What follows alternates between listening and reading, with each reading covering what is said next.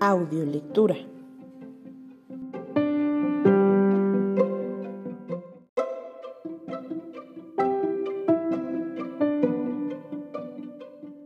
Lectura, control de gestión, evolución, dimensiones y diagnóstico.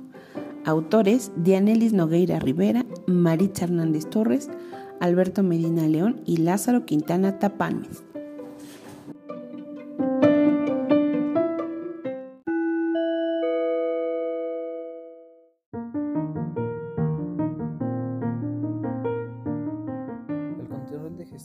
Ha ido evolucionando con el tiempo, a medida que la problemática organizacional planteaba nuevas necesidades y exigencias.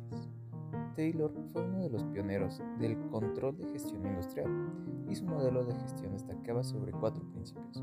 El primero, la estabilidad; el segundo, información perfecta; tercero, la identificación de la eficiencia productiva con la minimización de costes; y por último, la equivalencia del coste global al coste de un factor de producción dominante. Por lo tanto, el sistema de control debe ser diseñado de acuerdo con las estrategias, objetivos y planes exigentes, los puestos de trabajo, las personas que ejercen las tareas del control y las características de la forma de dirección. De lo contrario, resultaría ineficiente.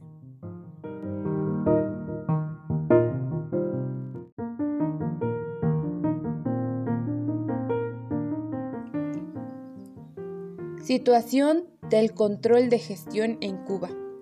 La situación del control de gestión en las empresas cubanas refleja 2 etapas fundamentales. La primera, caracterizada por un entorno económico estable, regulado y no competitivo, marcado por relaciones de intercambio comercial preferenciales, especialmente con la ex URSS. Donde la esencia del control estaba en contabilizar el cumplimiento de los planes mercantiles, los gastos e ingresos, careciendo de los principios de eficiencia económica. La segunda, que comienza con el colapso del sistema socialista en 1990, enmarcada a nuestras organizaciones en un entorno agresivo y turbulento en medio de una economía abierta y muy vinculada al mercado mundial, donde el principal problema era la escasez de divisa convertible y precisa, por tanto, de un proceso de transformación para revitalizar la economía nacional. Algunas condiciones básicas de un sistema de control de gestión deben ser las siguientes. Por lo tanto, esta tiene que ser diseñado a la medida de la empresa. Debe tener un carácter objetivo.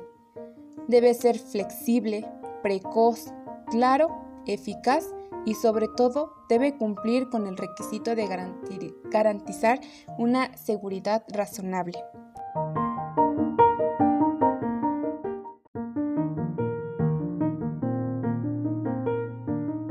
Dimensiones del control de gestión, desarrollo de un modelo conceptual. Desde el punto de vista de las dimensiones, el control de gestión va más allá del ámbito financiero, relacionándose con variables no económicas, que son la base del resultado del negocio. Diversificación de todos los mercados, desarrollo tecnológico, acortamiento de los ciclos de vida de los productos de calidad, el plazo de entrega, el servicio al cliente, entre otras. Es necesario ver el control como la constante rendición de cuenta y transparencia de la información, como un enfoque sistemático que propicie el establecimiento de la relación que debe existir entre sus dimensiones básicas. Se divide en dimensión estratégica. 1. Rumbo estratégico. Representa una premisa para la aplicación del modelo. Por tanto, se debe precisar si la empresa ha realizado el ejercicio estratégico de forma adecuada. Definición de misión, valores, visión, matriz DAFO, estrategia y objetivos estratégicos.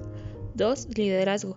Se debe evaluar el nivel de liderazgo que genere la organización, máximo exponente de los cambios a realizar y de la dirección y motivación de sus trabajadores. 3. Identificación de los factores clave de éxito. Elemento relevante para el éxito de la empresa, ya que le permite alcanzar una sostenibilidad de su ventaja competitiva. Dimensión táctica operativa. 1. Tendencia o descentralizar. hacer que las unidades de negocio sean cada vez más pequeñas para lograr una mayor capacidad de adaptación al medio ambiente, a través no solo de una rápida respuesta, sino también de una acertada respuesta. 2. Identificación de procesos claves. Metodología adaptada de Harmonize. 3. Triángulo del desempeño, utilizado para evaluar el desempeño de una organización. Expone su trabajo de tesis doctoral, el sujeto de dirección dispone y actúa sobre cierto conjunto de recursos para alcanzar un nivel de resultados. Dimensión económica. En el mundo de hoy, los directivos deben ser capaces de adquirir habilidades para tomar constantemente decisiones, pues estas tienen repercusión en mayor o menor medida de la gestión empresarial. Para apoyar este proceso de toma de decisiones, una herramienta importante y útil son los estados financieros y análisis de ratios o tendencias. Los estados financieros informan acerca de la posición de una empresa en un punto y tiempo, y acercándose a sus operaciones con relación a algún periodo anterior.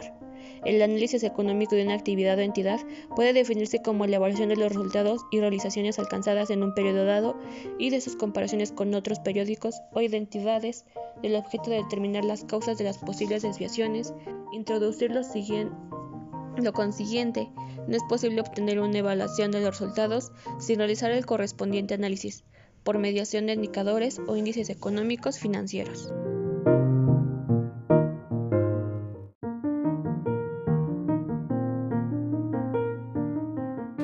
Dimensiones del control de gestión.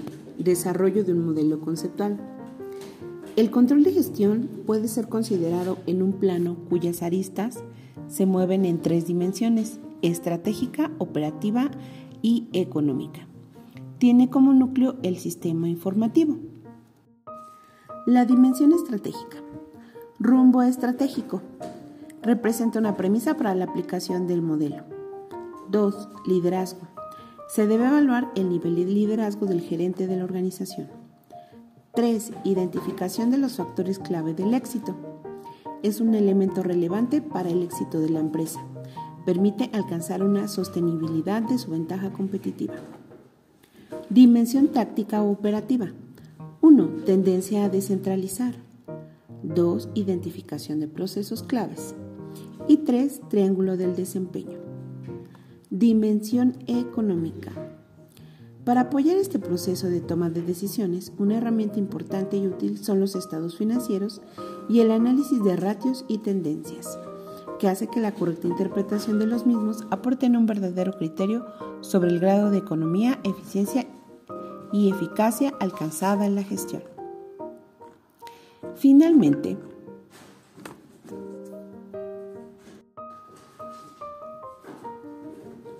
con esta investigación se demuestra la necesidad del control de gestión como herramienta decisiva y necesaria en la lucha por la efectividad empresarial, desarrollando un procedimiento que garantice el monitoreo permanente del sistema empresarial al cual se aplica.